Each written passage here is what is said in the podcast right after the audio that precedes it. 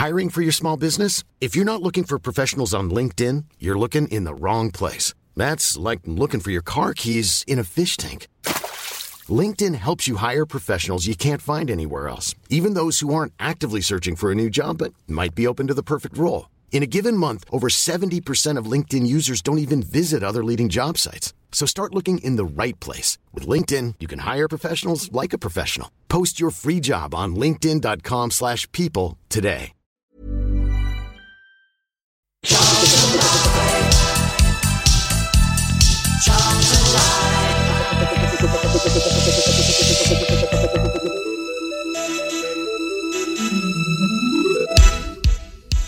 very good evening and welcome to Charlton Live. This is the big match preview here on Maritime Radio. My name is Louis Mendes and joining me here in the studio at the Valley, all on his Todd, is uh, Mr. Nathan Muller. How there, doing, Nath? Yeah, not bad. Yeah? Hard weeks. I'm not living the dream this week. Oh, oh, oh, Ah. is there anything we can help with? Well, Blimey, I didn't expect it to take that sort of turn this early on uh, in the show. Uh, right, on tonight's show, we will be uh, uh, discussing the uh, the news today that caretaker boss Lee Bowyer is a caretaker no more, has been given the permanent role until the end of the season. Uh, so we're going to hear from Lee Bowyer discussing his uh, his new job title. Uh, we're also going to look back at Tuesday evening's draw slash defeat at AFC Wimbledon in the Check Yourself Before You Wreck Yourself trophy. Uh, we're going to hear uh, from Krystian Bielik. He was the Charlton's match winner last Saturday. We're going to hear uh, how he's settling in at the club. Talk about Mark Marshall because Bowyer had some stuff to say about him. Then we're going to, of course, start to look ahead to this Saturday's home game with Gareth Ainsworth's Wycombe Wanderers. We're going to hear from Nicholas Tunney of the Bucks Free Press, and then of course we'll look ahead to it from a, a more of a, Choin- a Charlton uh, point of view as well. But of course, uh, those of you who've been paying attention uh, today will have noticed that Lee Bowyer uh, finally, after was 163 days on Tuesday, so we're looking at no on Saturday, so you're looking at nearly 170 days now. Uh, he'd been the caretaker manager six months, but finally he's been given the job full time by Roland Duchâtelet until the end of the season. Just before we we discuss it, Nate, let's hear how Lee Bowyer feels about the fact he's been given that role until the end of the season. I'm delighted, you know. I think it's like it's an honour for myself to to be full manager, as you put it, to to the end of the season, and, and I'm looking forward now. But for me, like my everyday job's not changed; it's just a title. Um, I said to the lads this morning, like this is the situation now, and but nothing's changed regarding us and, and the way we do things. So, uh, but no, it's it's a big big honour to be manager now. Finally. You said before that it's been a bit like a fairy tale the way you started here as a young kid and then went away and then came back as a coach and then caretaker manager and and now manager. This is almost like the next chapter of that, isn't it? Yeah, it's just climbing the ladder, haven't I? I've just climbed the ladder slowly but surely. But now, listen, if, if I can do as well as, as what I've done as, as a player here, then make us help us win games, and uh, because that's my job. But obviously, I want to go one step more. As a player, we got to the playoffs and never made it, but as a manager, I want to now get us to that next stage. And the most important thing for me is promotion. So whatever way we do it, I'll be pushing for top two for sure. But if we have to do it the hard way, then we have to do it the hard way. But my job is to get promotion. So there's Lee Bowyer chatting to the uh, the Valley Pass. Uh, you can hear the full interview on Valley Pass uh, after his role was finally confirmed today. Um, good news, oh, it seems. yeah, delighted. Um, I think um, I've said on this show many times the love I have for that man, um, as well as the quotes I wish he says. Things like when he looked behind him, he says a load of bold pants on the bench. but no, I think it's it's long overdue. I mean, you, a caretaker for me is someone who does a job like a Kevin Nugent, three games. You know, Yeah. that's what a caretaker is. um, but obviously, with stuff going behind the scenes, it, you know, it hasn't happened quicker. Um, and to be honest, you know, when he first, when Bose first come in, obviously I was delighted anyway. Um, I didn't. I don't think anyone anticipated the you know the start that we had and the change of fortunes he brought to the brought to the side um, with the late run to the playoffs. Because I think we, well, I definitely thought was dead and buried by the time he took charge. But he seems to have got that little those little margins out of the players and and in, in, to some extent it's carried on to this season. I think we've probably not had the rubber to green in certain in certain games in, in, in and in injuries, but yeah, I think it's a good thing now, and I just think it's something that's there's still a lot to be settled in terms of the club, but I think this is probably one of the one of the important ones. I mean, oh, just in terms of his day-to-day stuff, is this really going to affect his role that much? Nah, not at all. I think you just said. I mean, he's still going to be doing the same, even though he's caretaker. He's been here for how many days? Did you say It was 170? 166, seven Yeah. So you know the, the lads all already probably call him Bose and Gaffer or whatever. So I, I can't see anything changing. It might.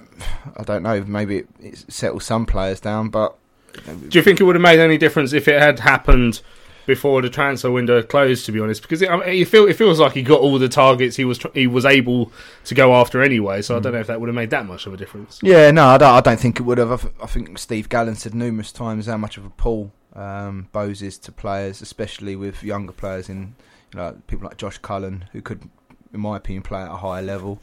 Um, so he's obviously, you know, he's got that pull and that attraction anyway. Uh, but yeah, it's like I said, it, it's, it's, it's great news. Um, it doesn't change much for me, but maybe it's just a little bit more security for Bose, and if that makes him happy, then obviously I'm happy. Um, obviously, as as we mentioned, it's only until the end of the season. Um, so I mean, it's it's not that much stability either way you look at it, I guess.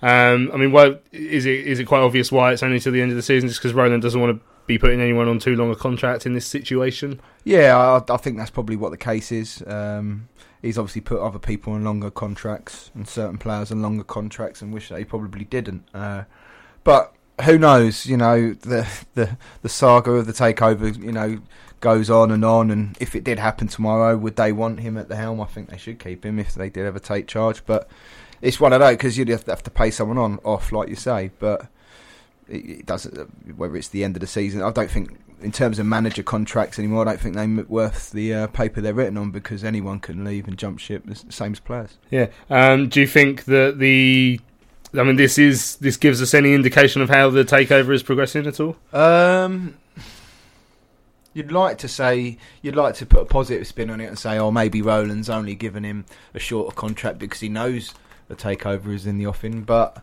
we know we've all been down that road, and you know it's nearly happening. It's not happening. It's off. It's on. Whatever. But yeah, I just think he's just done something just to keep, just to put a little bit of stability in. It's a it's a nonsen- nonsensical decision for me. It should have been done ages ago, but um, he's only just done it. But yeah, I don't. I don't think he's going to gain much out of it. Just a li- little bit of stability for maybe the players. And I guess now that he has been given the job full time, it is a good sort of uh, a good time to sort of take take check of what actually he has achieved so far in, his time. You know, he came in Charlton with five points off the playoff places with 10, 10 games left to go last season.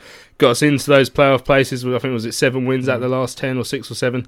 Um, obviously, this season, you know, is in, in very difficult circumstances. I'm not going to pretend at the moment that the results are you know where we need to be because we've only won two out of six so far. But uh, certainly in terms of what he with what he's been able to bring in, he certainly seems to have brought in the sort of players we should be after.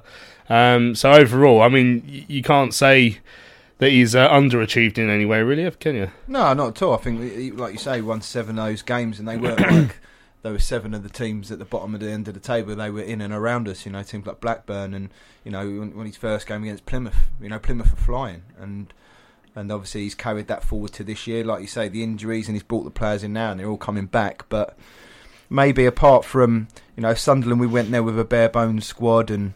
Near, nearly got something out of the game. Peterborough, they were flying. They didn't really play us off the park, I don't think. So I think he's carried it in. I just think we've we've just not got that rubber of the green at the moment, and I think Saturday's game will obviously be a great impetus. Well, we'll find out on Saturday night, wouldn't we? But yeah, I think he's he's done. He's not underachieved. He's not overachieved. I just Mm. think he's done a very good job in a short space of time, and he's you know as an inexperienced manager, he was fishing what eighteen months ago or whatever. You know what I mean? So you can't really knock him. Yeah, I was going to say for a, for a rookie manager, you know, he comes in, you know, especially considering we, we we were, you know, at the time over the last couple of years with, with Karl Robinson, we were used to a manager who was very, you know, specific or rigid perhaps with his tactics and his, uh, you know, his 4 2 3 1. Now, obviously nothing like that. He, he switched it around to 4 4 2 the second he came in last season. Often played a 4 4 2 diamond, which he's utilised again quite often this season. Uh, gone to 3 5 2 at times as well. You could argue the 4 4 2 diamond and the 3 5 2 are quite interchangeable during a game because of the way, the way the players end up. Mm. But, you know, he's certainly, he's certainly not proven to have just one tactic to play, is he? No, exactly. You said it there about the 3 5 2 and the 4 4 2 to. You see it a lot. Krystian will probably sit deeper and it allows Souls and Page to go on. But it's nice having that flexibility. And the good thing about Bose is he's played at the highest level. I mean, this chap's been playing in, you know—he's played in Champions Leagues, you know, when Leeds were absolutely flying. Um, and he knows what he wants. He knows how, he, how his team wants to play, and he knows enough. All the players know they they've got to give him hundred percent. Otherwise, they know they're going to be out of the team. And I think it just rubs off on everyone. And mm. I think it's I think it's great. I was going to say because obviously you've got your tactics. The other the other part of management you often look at is sort of man management and again, you know, he seems to try and get the best out of players. I mean, there's all that chat about with Jake Forster-Caskey when he first came in as a coach about how all, all of a sudden he started scoring. You know, Karlan's started looking good so far this season.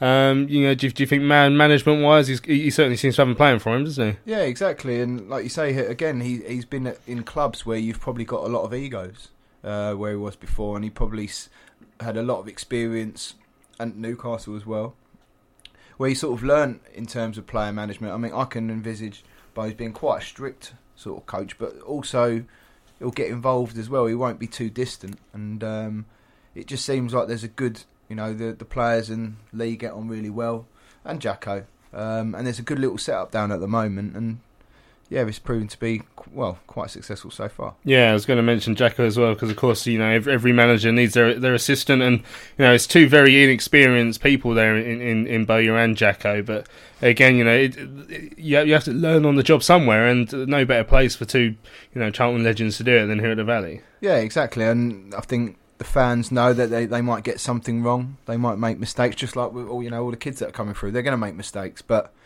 as long as people are putting 100% in which obviously Bowes and Jacko do on the training ground. Um, we're looking a lot more threatening at set pieces, which I know Jacko does a lot with. You know, and, it, and it's it's good at the moment. It just there's a little there's a real good feel factor at the moment. We just need it to show on the pitch, and then um, and then obviously we'll be climbing that league. Right, excellent. So that's the news that Lee Bowyer has had his uh, his job made permanent for the rest of the season here. Uh, it's ironic, really, that he, he's finally been made permanent, but still only for for nine months effectively, but he has now got a permanent uh, contract here at the Valley. He is no longer the caretaker manager. Right, Tuesday evening here uh, in SE7, it was the Checkatrade Trophy, the glorious return of the Checkatrade Trophy. Charlton uh, played AFC Wimbledon here at the Valley, and this is how it went down.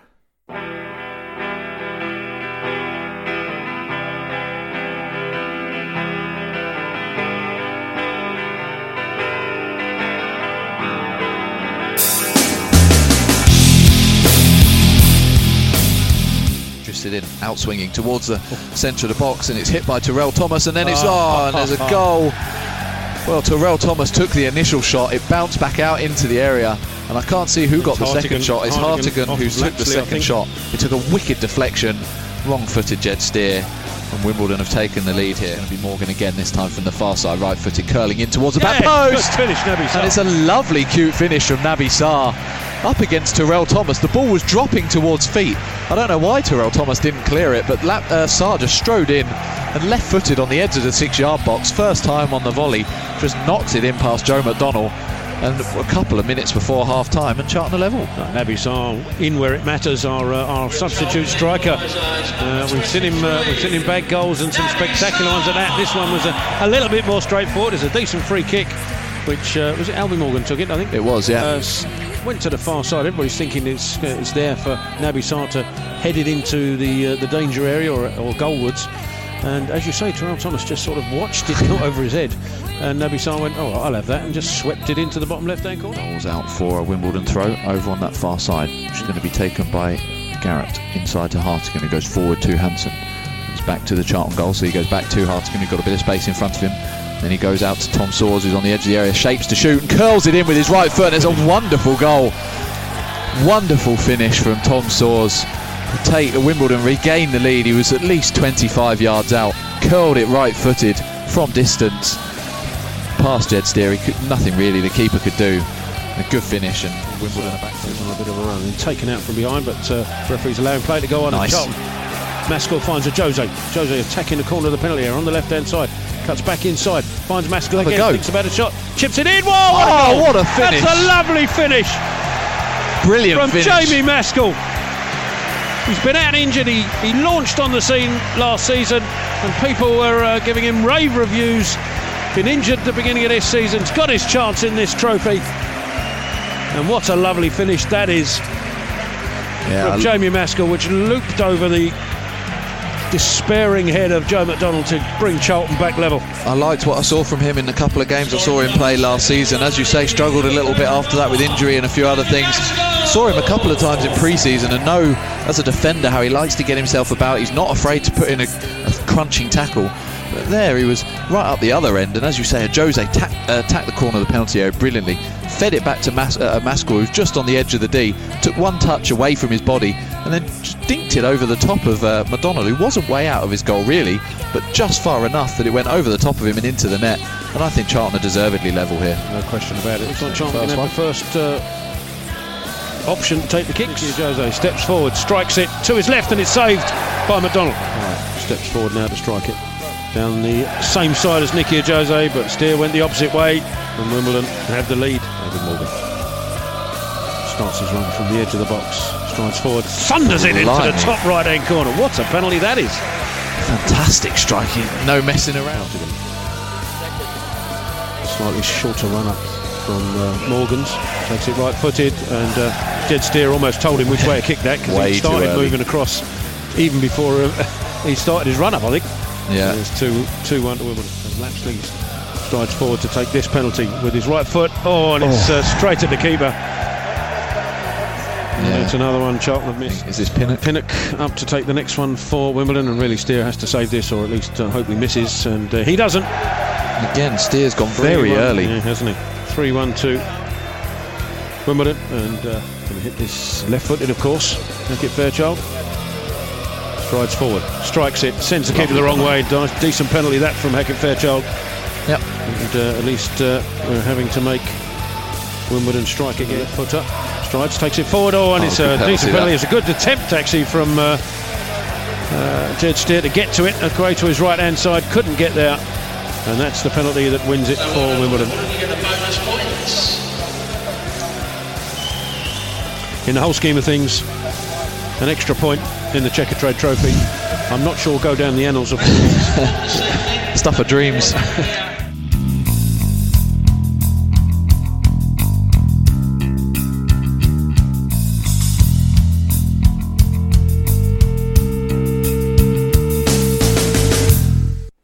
don't know if you if you think that, Nate, but it just sounded a little bit like that Terry and Tom weren't that bothered at the end. Oh, yeah, it's disgusting. Yeah, I mean, uh, not proper Charlton. That's that's all I can say. Uh, there we go. The the well, that's what went down. Obviously, with a two-all draw uh, after 90 minutes with AFC Wimbledon. And Charlton then went on to lose the penalty shootout, uh, where the destination of an extra bonus point is decided. So we get one game, uh, one point from the game. Uh, Wimbledon get two points from the game. There you go. Uh, still two games left to go in the group Yeah. stage. So we didn't lose, but we did lose. We drew, and then we lost. Um, overall, I mean in terms of the actual competition, I think actually this year, just because we've had players coming back from injury, that's actually probably come quite a good time for us that game. Yeah, I think in, in terms of yeah, just trying to get injuries back, I think that's probably what they should name the competition of some sort, um, sick note trophy or something. but um, yeah, I mean, it's just a dis- yeah, I weren't really that bothered if I'm totally honest. Just disappointing we've got another two games of it, but like you say, yeah, I think it is going to come good for people like Igor and stuff because can't really have friendlies mid mid season, can you? Mm. I was going to say that's, that's basically Yeah. what it is as well. Yeah, and it's you know, and uh, under twenty three football you could play that, but it's not the same. It's not the same as men's football, and so yeah, you've got you've, you've silver clad and all that, but I must admit I didn't really check the score um, too much. Obviously, I was on Twitter following it, but yeah, I weren't I weren't distraught as much as Tel and Tom sounded Yeah. when we lost the game. So. Uh, ma- massive uh, a positive point was Jamie Mascoll got his first goal for the club. It was a really good strike actually from outside the area on his left foot. Uh, sort of looped it up. It was a bit of a weird one in terms of the goalkeeper. He seemed to think it was going over. I wonder, or if it just went over his head. But uh, just dinked in off the underside of the crossbar. And as a player who suffered with injuries, isn't he? I think we got him from Dulwich, didn't we? Uh, ha- had a few appearances in that competition last season, but uh, finally making his comeback and gets his first goal. So just like George Lapslie last season, it's going to be another player who, you know, despite the way that we probably feel about the competition not really mattering that much, it's going to be another player who's going to have fond memories of it. Yeah, I mean, in, in terms of obviously personally for Jamie, um, obviously scoring a goal, good goal at that, um, in front, of, you know, at home in front of his family. it can only be a good thing. He's got something to uh, sort of hang on to now, and make you know. Hopefully that that drives him more, and makes him more hungrier to to try and push Lewis pa- Lewis Page. Because I think if Pagey does get injured, I think with the right guidance, um, especially Jacko, obviously played there before at left back. I think he could be a decent enough backup um, for Pagey. Uh, so yeah, hopefully he pushes on now because yeah, I think Tom said in in comms that you know he's looked promising but he just seemed to have a setback mm. earlier in the year, which is disappointing. Yeah, and Naby Sarr got Charlton's opening goal. Uh, the uh, the goal of the game probably went to Tom Soares as well. We had mm. the brilliant moment with the the the on the pitch. Uh, marriage proposal as well, which is quite entertaining. Uh, anyone who didn't see the videos going around, a Charlton fan has a, a, a Wimbledon fan as a girlfriend, which is why he decided to choose that game. Uh, although people were also suggesting he chose that game, so if she had said no, no one would have seen it anyway because there's only about a thousand people there.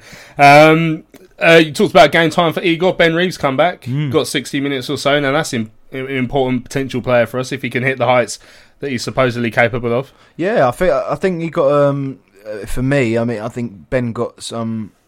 He got some criticism last year. To, I think was warranted, but I think when Bowyer came in, he seemed to have a new lease of life. And when he played, because he was playing quite narrow in that diamond formation, I thought he was one of our best players through through a spell of um, three or four games. He was working hard. He was tracking back. He was getting on the ball.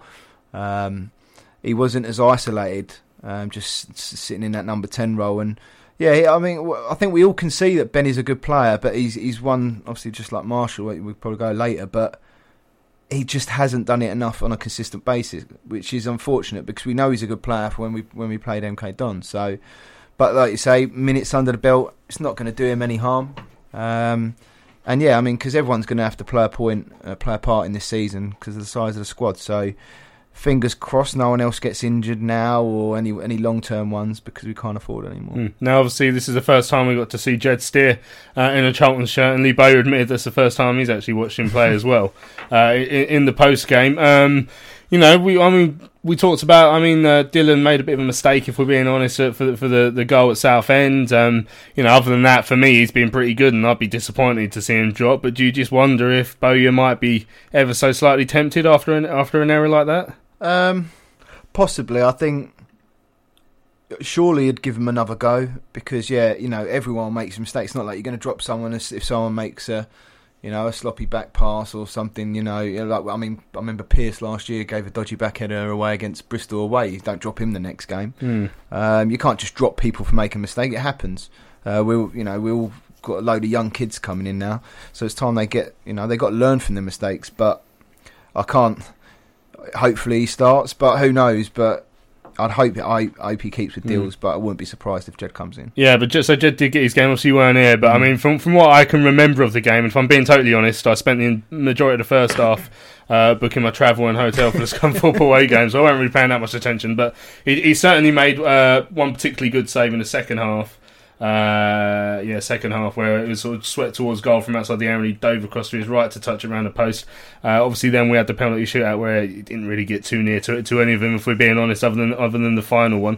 Um, but you know, good good to see him in the shirt. I mean, the fact that we have this penalty shootout. I mean, obviously it's a bit of a weird one. Uh, I mean, are you a fan of of that? To ha- add an extra point, does it give something a bit more to it? Not really. I don't really care about the competition. Let alone whether been in do penalty shootouts or eating contests at the end. I don't really care, but um, oh, it's got to have an eating madness, contest at the end, isn't it? who, who, who would we put forward for the eating contest? Andy Marshall or, my, or myself. But yeah, he's only got one tooth. He's got one less tooth yeah, now. Got, yeah, like Andy Marshall, the goalkeeper coach, somehow lost a tooth during the warm up. Um, I mean, if you had to pick a player. Hmm, Peter Garland's not playing anymore, shame really, because he, yeah. yeah. he would have been good at, at his current lot though. It's hard, mm. isn't it? Really, Grant yeah. Basey. Again, yeah, he's not. He's not the. Uh, not not not a player anymore. Unfortunately, he'd be very good at that though. Um, uh, the two players that did miss the penalties, by the way, George Lapslie and uh, Nicky Jose were the ones that missed. Not that it really matters. Uh, Taylor Maloney took a particularly impressive penalty. He was our second one that went into the uh, in, into the top corner. Now, um, obviously, as we know, Tariqe Fosu suspended uh, is going to be suspended on uh, on Saturday. Uh, he got sent off against uh, Southend as part of the brawl that ended up with three red cards being shown, two to them, one to us. Uh, it means he's get a free a free match ban. Now the weird thing about this rule is, if you are currently serving a ban, and and say it was a league match and you wouldn't be allowed to play it, then you're not allowed to play in the Checkatrade Trophy. But the rule says that not playing in the Checkatrade Trophy does not count towards your ban. So he, he still has uh, three uh, games left to go on his ban. Uh, does uh, does Tariqe Fosu now? Um, Lee Bowyer was asked uh, for his views on this rule. In an ideal world, I would rather it was counted as a game. Yeah. But if it don't count as a game, then surely you, like he can play. Or if he if he can't play, it's got to be a game. If he can play, then it don't count as a game. It's got to be one or the other. Surely it can't work two different ways. And apparently, if you get sent off tonight, tonight, then you can play in the league game on Saturday. So how does that work? Like all of it just doesn't make any sense. It's like they have not thought of this scenario of someone getting sent off on the Saturday and then playing on a Tuesday. I don't know. But it's not just our club. It's there's four or five clubs that are in the same situation. But it doesn't make sense to me. It has to be worked one way or the other. So now he's got a four game suspension instead of a three. Yeah. It- It's crazy. I don't get it. It's but someone's not thought of something somewhere because it- it just doesn't make sense. so I hope that answers your question. Are you a fan of the trophy or not? The EFL trophy. I'll ask you that after I've asked that question. But Well, I've just got valuable minutes for some of the players. So, um, if you'd have asked me three weeks ago, then we was down to bare bones. I don't. I wouldn't even know who we would have played tonight. Like we probably didn't even have enough players to go to Saturday, Tuesday. You know, um, we was down to bare bones. But at the moment, we're not. Well, that's not the case anymore, and we've got players coming back, literally just coming back, and they're getting valuable minutes. So today, yeah, I'm a fan of the competition. So there you go, Bo. Uh, just he was just warming up, wasn't he, with a little rant there? I was, I was- Yeah. we were just hoping so they they make these stupid rules because they ain't played the game. Didn't quite go that far, unfortunately. But I mean, obviously, I mean, it is a ridiculous ruling, isn't it? Just sums the competition up. That's what it does. It's just silly. It's like like he said, Tariqe's at a four game ban. Hmm. It's like the word. The worst thing is how you get sent off. You could get you could get, get done for violent conduct in a game and then still play on Saturday. it's insane, but. I don't know. I don't Yeah. know if they think But it's some prestigious tournament or something. Yeah, but that's the way know. it is. So in the rules, they state that the disciplinary process will be kept separate between the EFL Trophy, Checkatrade Trophy, and, and the league. But if you're suspended already from the league, then you can't play. I mean, if you're going to keep them separate, then keep them separate. It surely, surely doesn't. Uh, So re- what happens like if they get sent off and they they say they can play on Saturday? Can they play in that? Is it just they're banned from checkatrade games? I believe that would be the case. so what if you get knocked out after the first game? Does it carry on to next year? Or so it just just carries on Seems getting so, rolled yeah. over for five years? Yeah, imagine if you get done for like some really bad violent conduct and you get like a ten game ban from the checkatrade. That's your whole career. You I'll you will never play again in the checkatrade trophy. Oh no! uh, Bowyer did say though there, but you know, it, it has actually come at the right time for us this competition um, in terms of you know, like we say, players coming back, minutes in, in into the legs of players who needed it, uh, and and I say, youngsters getting their chances as well. yeah, exactly. And you said earlier it was it was a good opportunity for give obviously Igor and Ben. Um, you know, Mascoll to an extent extent there, and getting Jed Jed some minutes under his belt because Dill's been playing.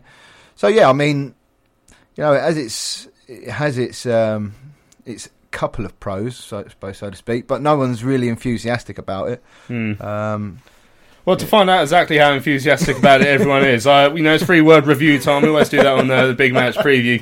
Uh, I was I was deciding which one would be funnier to do it for Lee Bowyer, you know, getting his job, but that wouldn't be funny. That just everyone would be happy. So I did a free word review in three words. How do you feel about Tuesday's draw and then defeat on penalties to AFC Wimbledon in the Checkatrade Trophy? Here we go. Right. Uh, BH 1990 says, Does anybody care? London Geezer says, Couldn't give toss. um, Freddie Wells says, Don't really care. Uh, KB Little Sis says, didn't even realise the game was on. Then Emma Green pointed out that that was seven words. Uh, she hadn't read the tweet properly. Ev said, I didn't go. Uh, non user account said, couldn't care less. Ben Hunt says, who actually cares? Callum says, really not bothered. And Martin says, apathetic beyond belief. So it's clearly a competition that hasn't quite caught the uh, the imagination uh, of the supporters, sadly. Uh, but like I say, Charlton they got something out of it in terms of uh, in terms of minutes. Right, let's have a quick break here on uh, the big match preview. We're still going to hear from Krystian Bielik. We're going to talk about Mark Marshall. We've got a good email that came into the inbox. Then of course we're going to look ahead to Saturday's home tie here at the Valley with Wycombe Wanderers. Many of us have those stubborn pounds that seem impossible to lose, no matter how good we eat or how hard we work out. My solution is PlushCare.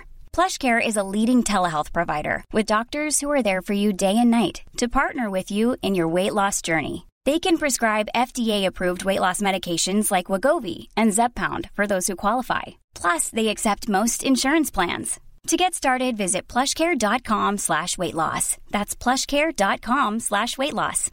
Millions of people have lost weight with personalized plans from Noom, like Evan, who can't stand salads and still lost 50 pounds.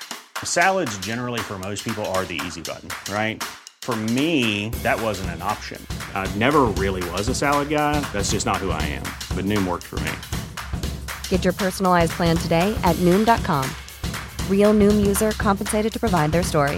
In four weeks, the typical Noom user can expect to lose one to two pounds per week. Individual results may vary.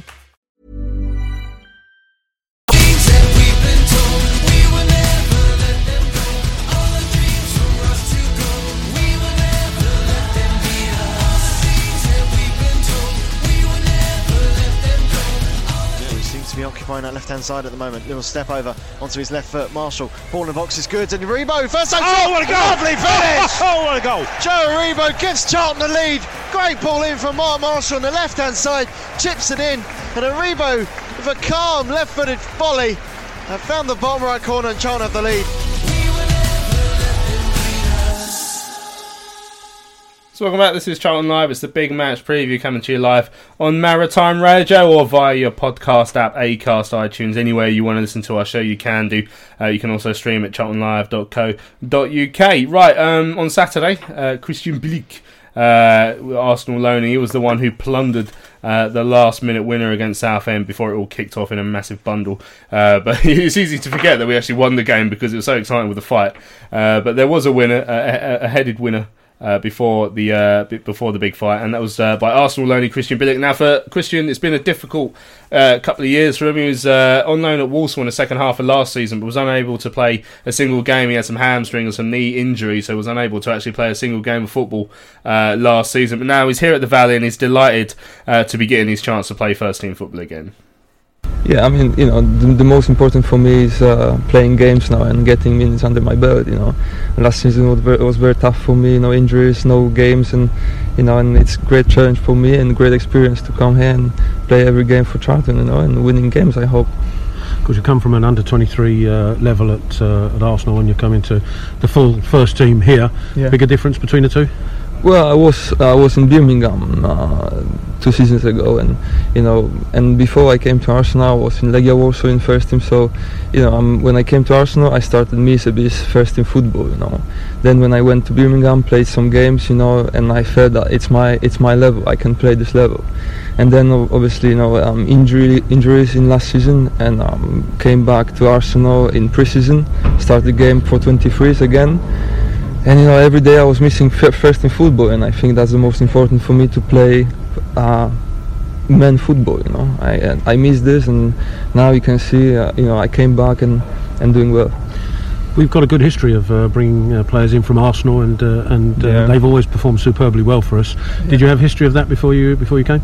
Uh, I heard just about Francis Coquelin when he was there, and, um, Arsenal got him back in January, and he he didn't think he gonna play there, and he went back and he started to play first fo- uh, in Arsenal. So, no, I'm looking forward. I'm not saying I'm after half season, after this season, I'm come back and I'm gonna straight play in, in first team Arsenal. It's it, we see it's you know I'm I'm looking forward and I'm I'm looking forward in positive, you know, and I hope you know I'm gonna do my best here, and we'll see what um what time show. Well, of course, if you if you play like you did today in, in the first few games, we might not let you go. Of course, uh, so uh, you might not have a choice. We might we might hold you prisoner here. But, uh, Well, uh, I don't think you can you can stop me, but you know we see. I'm I'm I'm very happy for it now here, and you know I'm I'm doing my best, and I you know I want to get more points with the with Charlton now, and you know we're looking forward.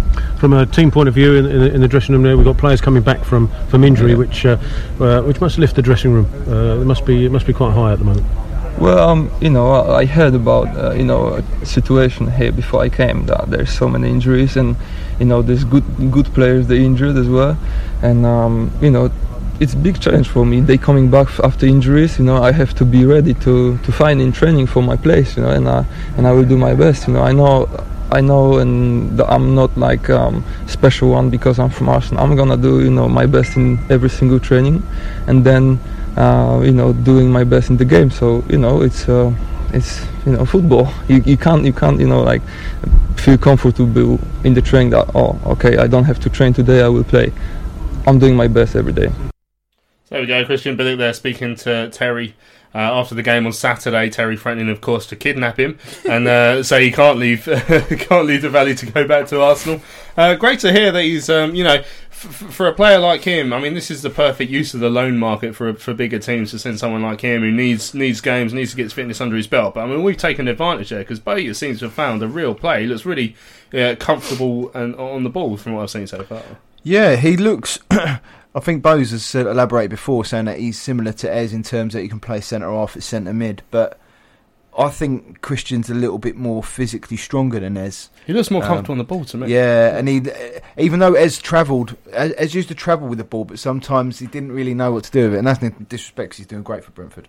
But I think Chris, Krystian is, yeah, like you say, it's a great bit of business. But I mean, like you say, he's been floating around with Birmingham and and uh, he obviously went to Walsall but didn't play. Um, but a couple of my Arsenal mates said that he always, you know, good pedigree, but he just needed to play, and, and that's what he's getting here. And obviously, w- if we can reap the rewards out of that, then that's going to be great for us. Obviously, the fact that he is really versatile and that he can play in the defensive midfield, or he can play in, in, in, in the you know in the back four or a back three. I mean, Mm. that, that's really useful for us because that's someone you can, you know, with Bowyer's tendency to switch between the two systems, someone you can utilise in either position really. Yeah, exactly that, and you can utilise it from.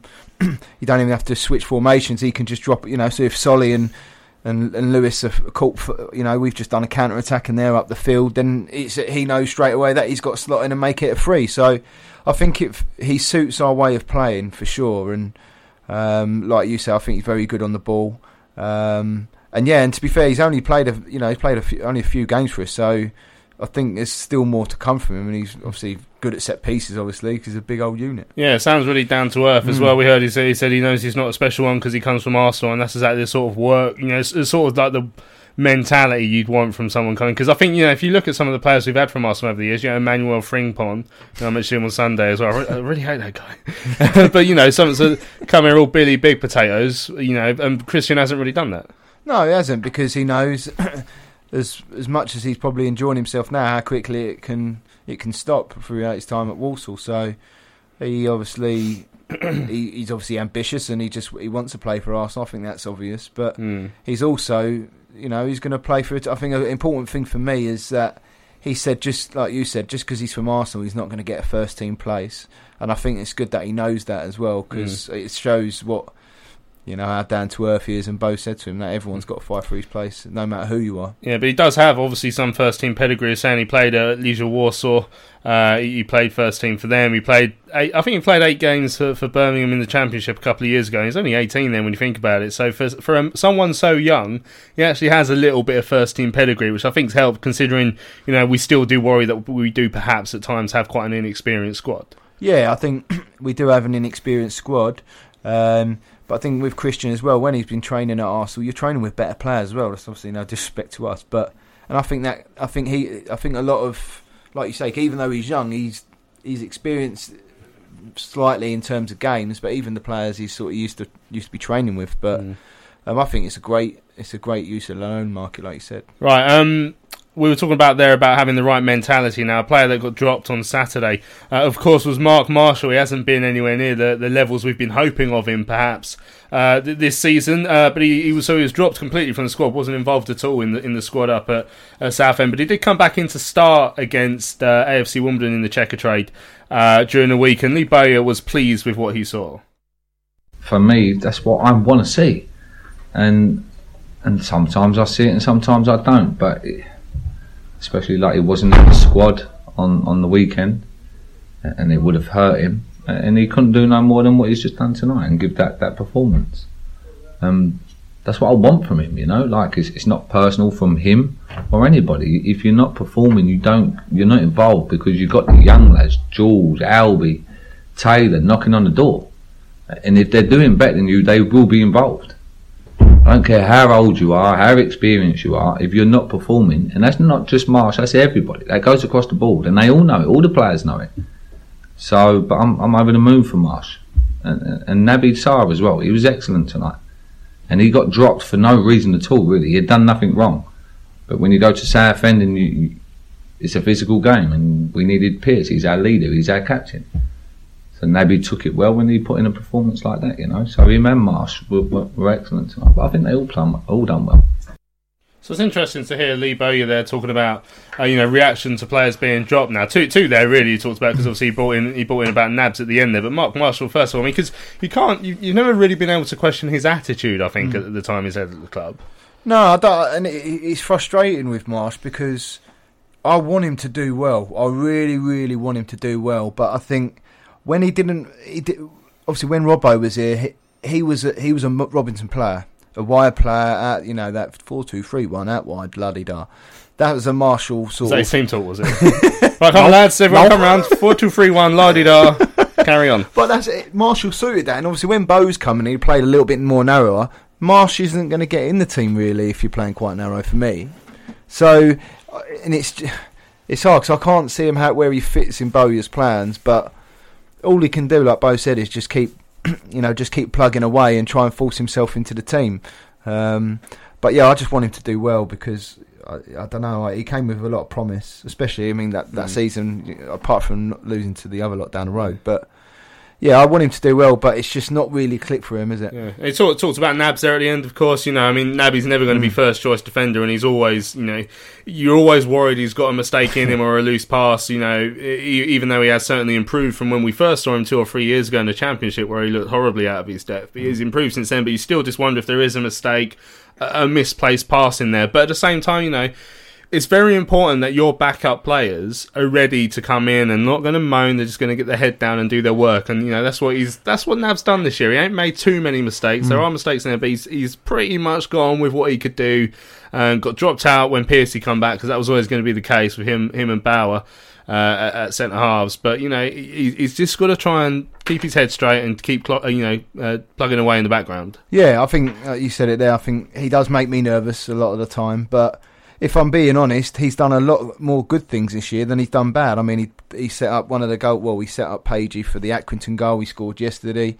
Yeah, and I think the he seems to know that if everyone's fit, he's not in, in the top two centre halves, and that's fair enough. But all he can do, like you say, is keep get when he gets his chance, play well, try and improve. He needs to be a lot more, be a bit more of a brute, in my opinion, for the size of the geezer. Hmm. I mean, if you imagine if he was built like Danny Shittu, I mean, Jesus, no one would go.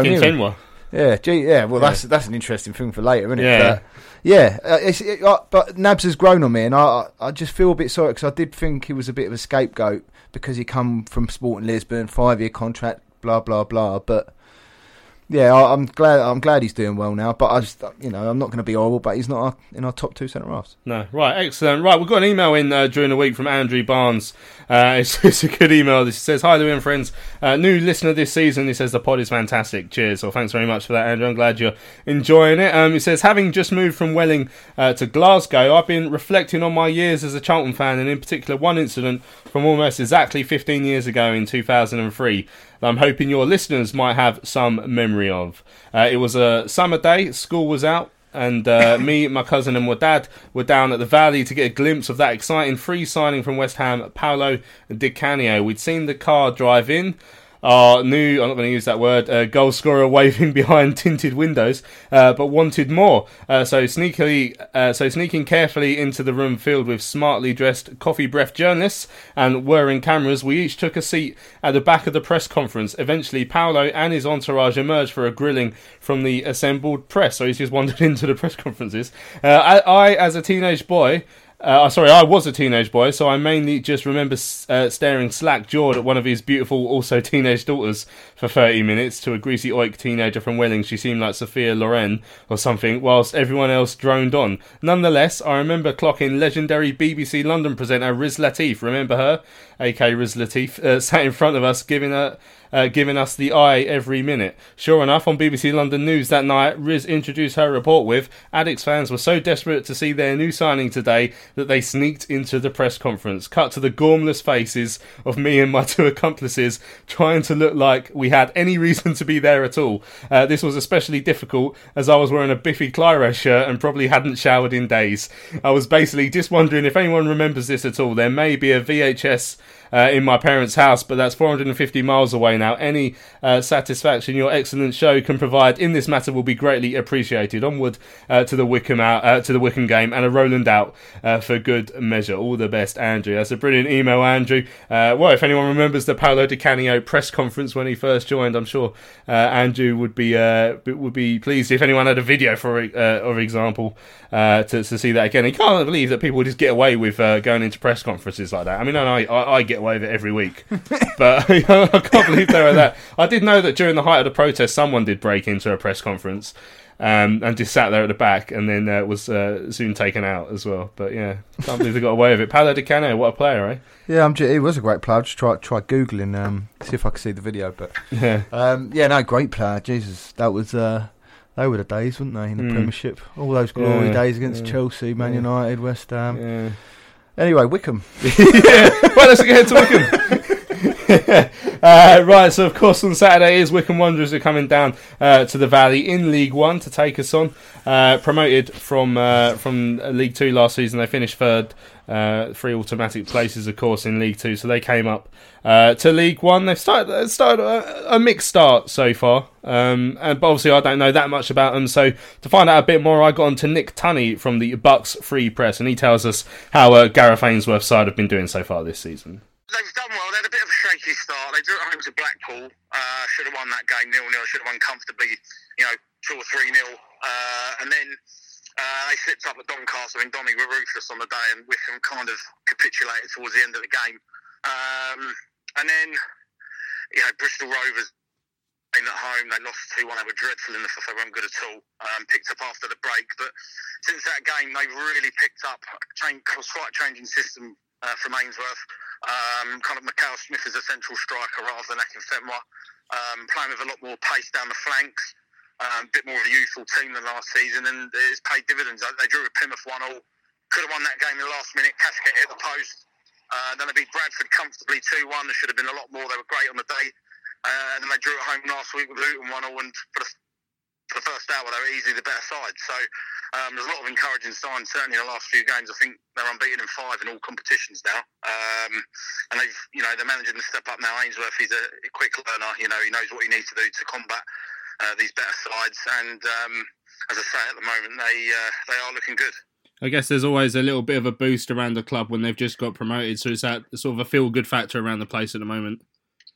Yeah, I think so. I think uh, you know the fans are certainly appreciating the last sort of three three uh, league games. You know they're playing some great stuff. Uh, you know I think Gareth unfairly gets uh, uh, the mantra of being you know a long ball manager because of Akinfenwa being up top, but he certainly isn't that. You know he's very uh, fluid tactically. Um, you know uses great pace through the team now. Um, they play some great stuff, and yeah, I think the fan you know, there was a there was a big crowd against Luton on, on Saturday, and they would have certainly appreciated the team's efforts. So, yeah, I think it has carried on slightly into this season. You know, they're still in the Carabao Cup, they're in the third round. Um, obviously won last night in the Checkatrade Trophy. So, you know, it's um, after you know shaky first couple of games, they really have um, picked up, and I think you know they're an incredible 16th or 17th in the table. You know, everyone uh, has been tipping them to get relegated. You know, they haven't got much in the way of resources, but Gareth has recruited so well uh, in the summer as he always does. You know, players want to play for him. He's a, he's a passionate guy, and uh, yeah, I think you know the fans absolutely love him. So yeah, it has continued. Yeah, because obviously Gareth Ainsworth is a bit of a rare case in terms of he's a manager who's actually been at the club for quite a while, six years. So, you know, what what sort of manager is he? What is it that's kept him at the club so long? I think he's just well liked. You know, as as a journalist, you know, he's a pleasure to talk to. He's very very personable, very pleasant. He's very honest. Um, and I think the fans, you know, think the same way. You know, he he gives 110% to that club.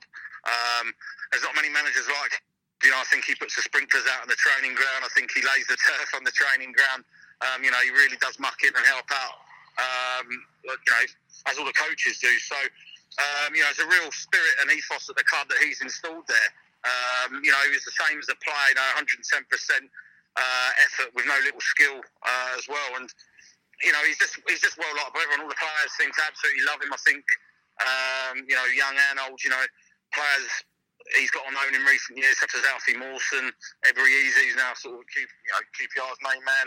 Um, you know, players want to come down here and, and, and learn from him. Um, he's got Jason McCarthy back, who was on loan from Southampton sort of three seasons ago. He's got him on a you know, undisclosed fee from Barnsley. He, he was playing in the Championship last year, so it's a real coup to get him back. He's a great player. So um, I just think he's just he's just well liked by everyone at the club. Hmm. Is he still in that band as well?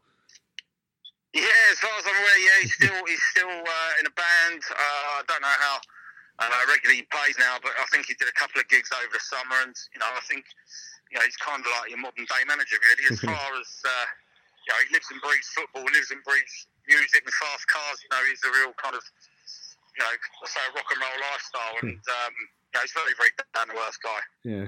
And has he, has he laid down what his expectations are for the season? Because I guess at a, as one of the smaller clubs in the division, you'd probably say, is it more about staying up, or does he want to establish establish themselves up in mid-table, or even aim for the playoffs?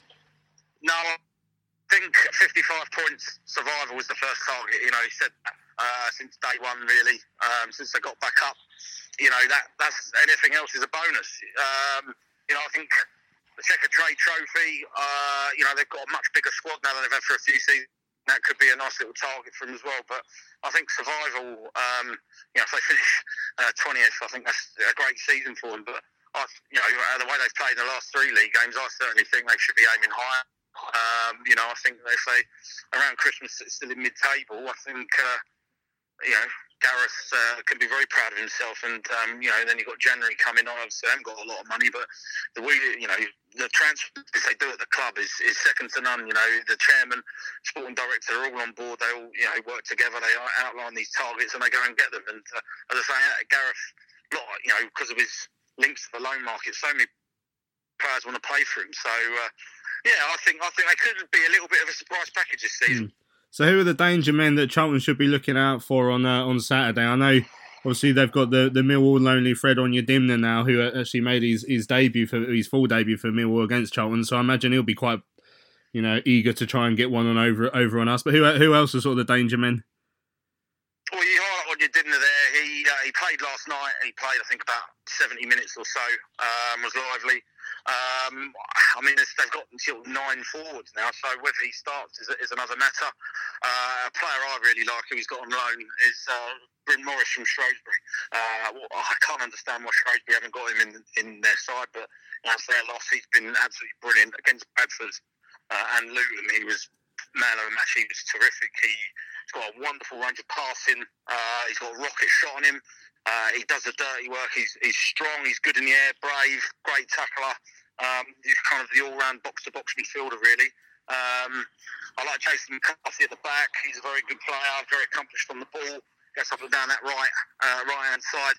Um, and obviously, Adebayo Akinfenwa, he's just uh, you know he's such a presence up front. Um, hasn't been at his best this season. I don't know if he's had a few niggles, uh, but he was close to being at his best against Luton on uh, Saturday gave the two centre halves a real nightmare of a game for, for the majority of it. And um, as I say, if he plays uh, on Saturday, no doubt he will give the defence a tough test. And what sort of performance will Wycombe try and put in? Are they, are they the sort of team that's quite happy to go to a club like Charlton and, and put 11 men behind the ball and try and make it difficult for the Addicts? No, no. Gareth, uh, he's one of those um, managers, you know, he just goes for the win.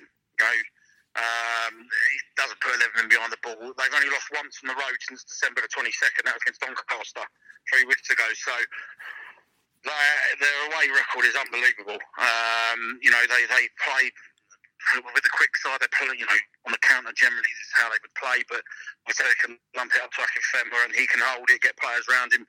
Um, I think Gareth alluded to the, you know, the team spirit. You know, certainly if they got on these long away trips up north generally, uh, you know, midweekers and that. You know, the team very rarely, if ever, come away with a defeat. You know, everyone's pulling together. It's like they don't want to lose at all, uh, any cost away from home. Um, and it, uh, to be honest, their away form last season was better than their, their home form, as it as it more often than not is over the course of a campaign. So they're a funny side in that respect, but um, you know, Gareth always likes to. You know, say his team is an underdog against you know, one of the big sides in the division. So no doubt he'll he'll go down that route again. So thank you to, to Nicholas Tunney there from the Bucks Free Press for letting us know uh, what we can expect from uh, from, from Wycombe, the the, uh, the chair boys on uh, on Saturday. Interesting uh, mentioned Fred Onyedin there. They've got on loan from uh, uh, from Millwall. Made his full league debut for, for them against us back in about 2013-14. Um, so he'll be like I say eager to try and get one over on else. Obviously they they just got promoted. They just sort of looks like they're sort of finding their feet. A lot of draws so far. They've they've they've lost twice uh, in the league. Only won once. The rest have been draws. Um, but if you're looking at it, they're unbeaten in five, five or six now, including the, the, the cup games as well. So perhaps just starting to find their feet now. Yeah, I think they've only scored. They've only had one game that they didn't score in, which was the first Mm. game, wasn't it? So Yeah. they, they, they obviously threat going forward. Um, but yeah, I think teams like that. I think, like you say, when they start finding their feet and they get a little bit of confidence, because no disrespect to Wycombe, they probably, like you said, they just want to stay up.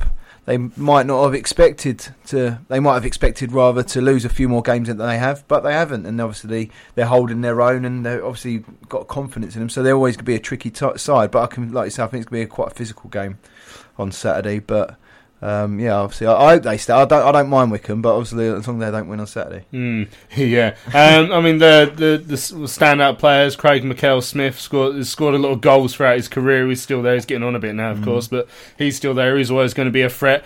Obviously, uh, Akinfenwa Adebayo Akinfen was you know he's a bit of a cult hero in of the lower leagues really because of his you know he's he's he's a well built guy. He's a really muscly guy. He's got his social media presence as well. But you know he's still he's still plugging away. He's, he's what is he thirty six now? He Mhm. must be he must be he's getting on a bit. But you know fair play to him. He seems like a good bloke as well, doesn't he? Yeah, he's big, but he's also good with his feet as well. Um, I don't know if you saw it on Soccer AM when they when they had to do. Uh, it was someone was crossing it in, and he had, he was reading his autobi- autobiography, not even looking, and still scoring with his feet. so he's obviously Yeah. good. He's obviously good um, with the uh, with his feet as well, and he's a bit of a unit. Yeah. So. Yeah, um, I mean, what, what, how- how's the Charlton think about setting out, especially to deal with him? Yeah, so I mean, we was just saying off air. It'll be interesting to see how Bose does it because I think with if you have it with two centre halves, obviously one's going to be quite tight to him because I can see the ball going to him quite a lot. Um, whether or not we get Krystian in there to shield in the front of him, because I think we need to stop the supply to him uh, first and foremost. Mm. Because I think a lot of it does. They probably do play football, but a lot of the play does revolve around Adebayo. So. I think we need to obviously be cautious because he is a bit of a handful, and you're not going to be able to shove him off the ball. Yeah. Uh, obviously, from a Charlton point of view, now we know. I mean, Fosu came on off the bench against Southend. Obviously, he's got his three match ban now. Starting from now. started started to throw his headbutt around a little bit. Um, we we've got two men away on international duty. The two two of the loanees. So Josh Cullen's gone off.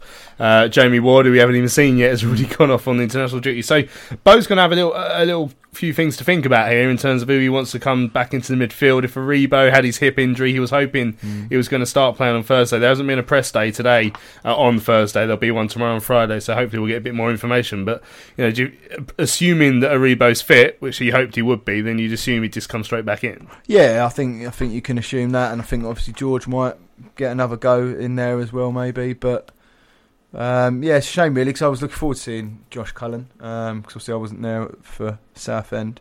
Um, but yeah, it'd be interesting to see what he does. Obviously, I think it's a bit too soon for Reeves. Hmm. Um, but yeah, I think it's it's a game that we need to win. These are the games we said it before, like the Accrington aways. These are the games that we got to be winning. Hmm. I mean, Nicky Ajose got a starting place last week. I mean, can you see that being repeated? And p- probably not. Um, it's a shame because when he came on against Peterborough, I thought he changed the game when he come on.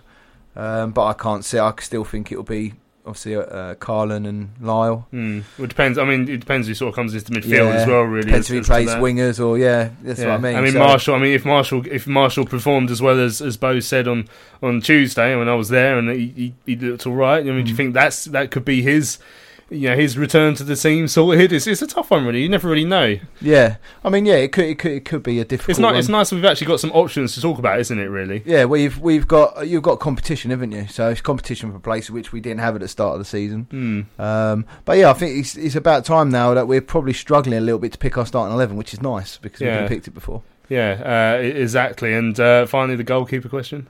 Deals. Yeah. Yeah, it's got to be. Yeah. I know we made a mistake on Saturday, but come on, you can't just drop a goalie every time he makes a mistake. Hmm. I think a lot of people, which is you know, it's their opinion. I just think people just want just want to get deals out for whatever reason. And I think you, yeah, I know you're, I'm in your camp as well, mate. Yeah. I just think we just give the give the give the lad a chance. Excellent. Right, let's uh, let's have a look. Oh, now we thirty pounds. We won last Yes. week on the Jacko's Oh, jackpot. yeah. Currently resting in your account.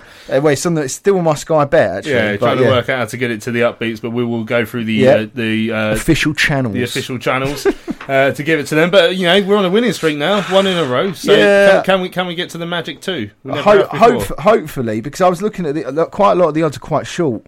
Um, Mm. Even like I think if Charlton win and both teams to score, if you get like a tenner back or something stupid. But I don't know. I mean, I can. If anyone's got an idea, it's on Sky Bet. So if anyone's got an idea that are decent odds, but not too unrealistic. Um, I was looking at there was one that was group group betting where Charlton win one 0 two 0 or two one or something like Yeah. that. See what that's saying. All right. Well, we'll, we'll, we'll have a look. We'll put it out to vote as Yeah. well, and we'll and we'll decide. Um, but your actual prediction for the game? I reckon we're going to win three one. Yeah, Yeah. stuff. And because Tom's not here, I'll do a prediction as well. I think we will win.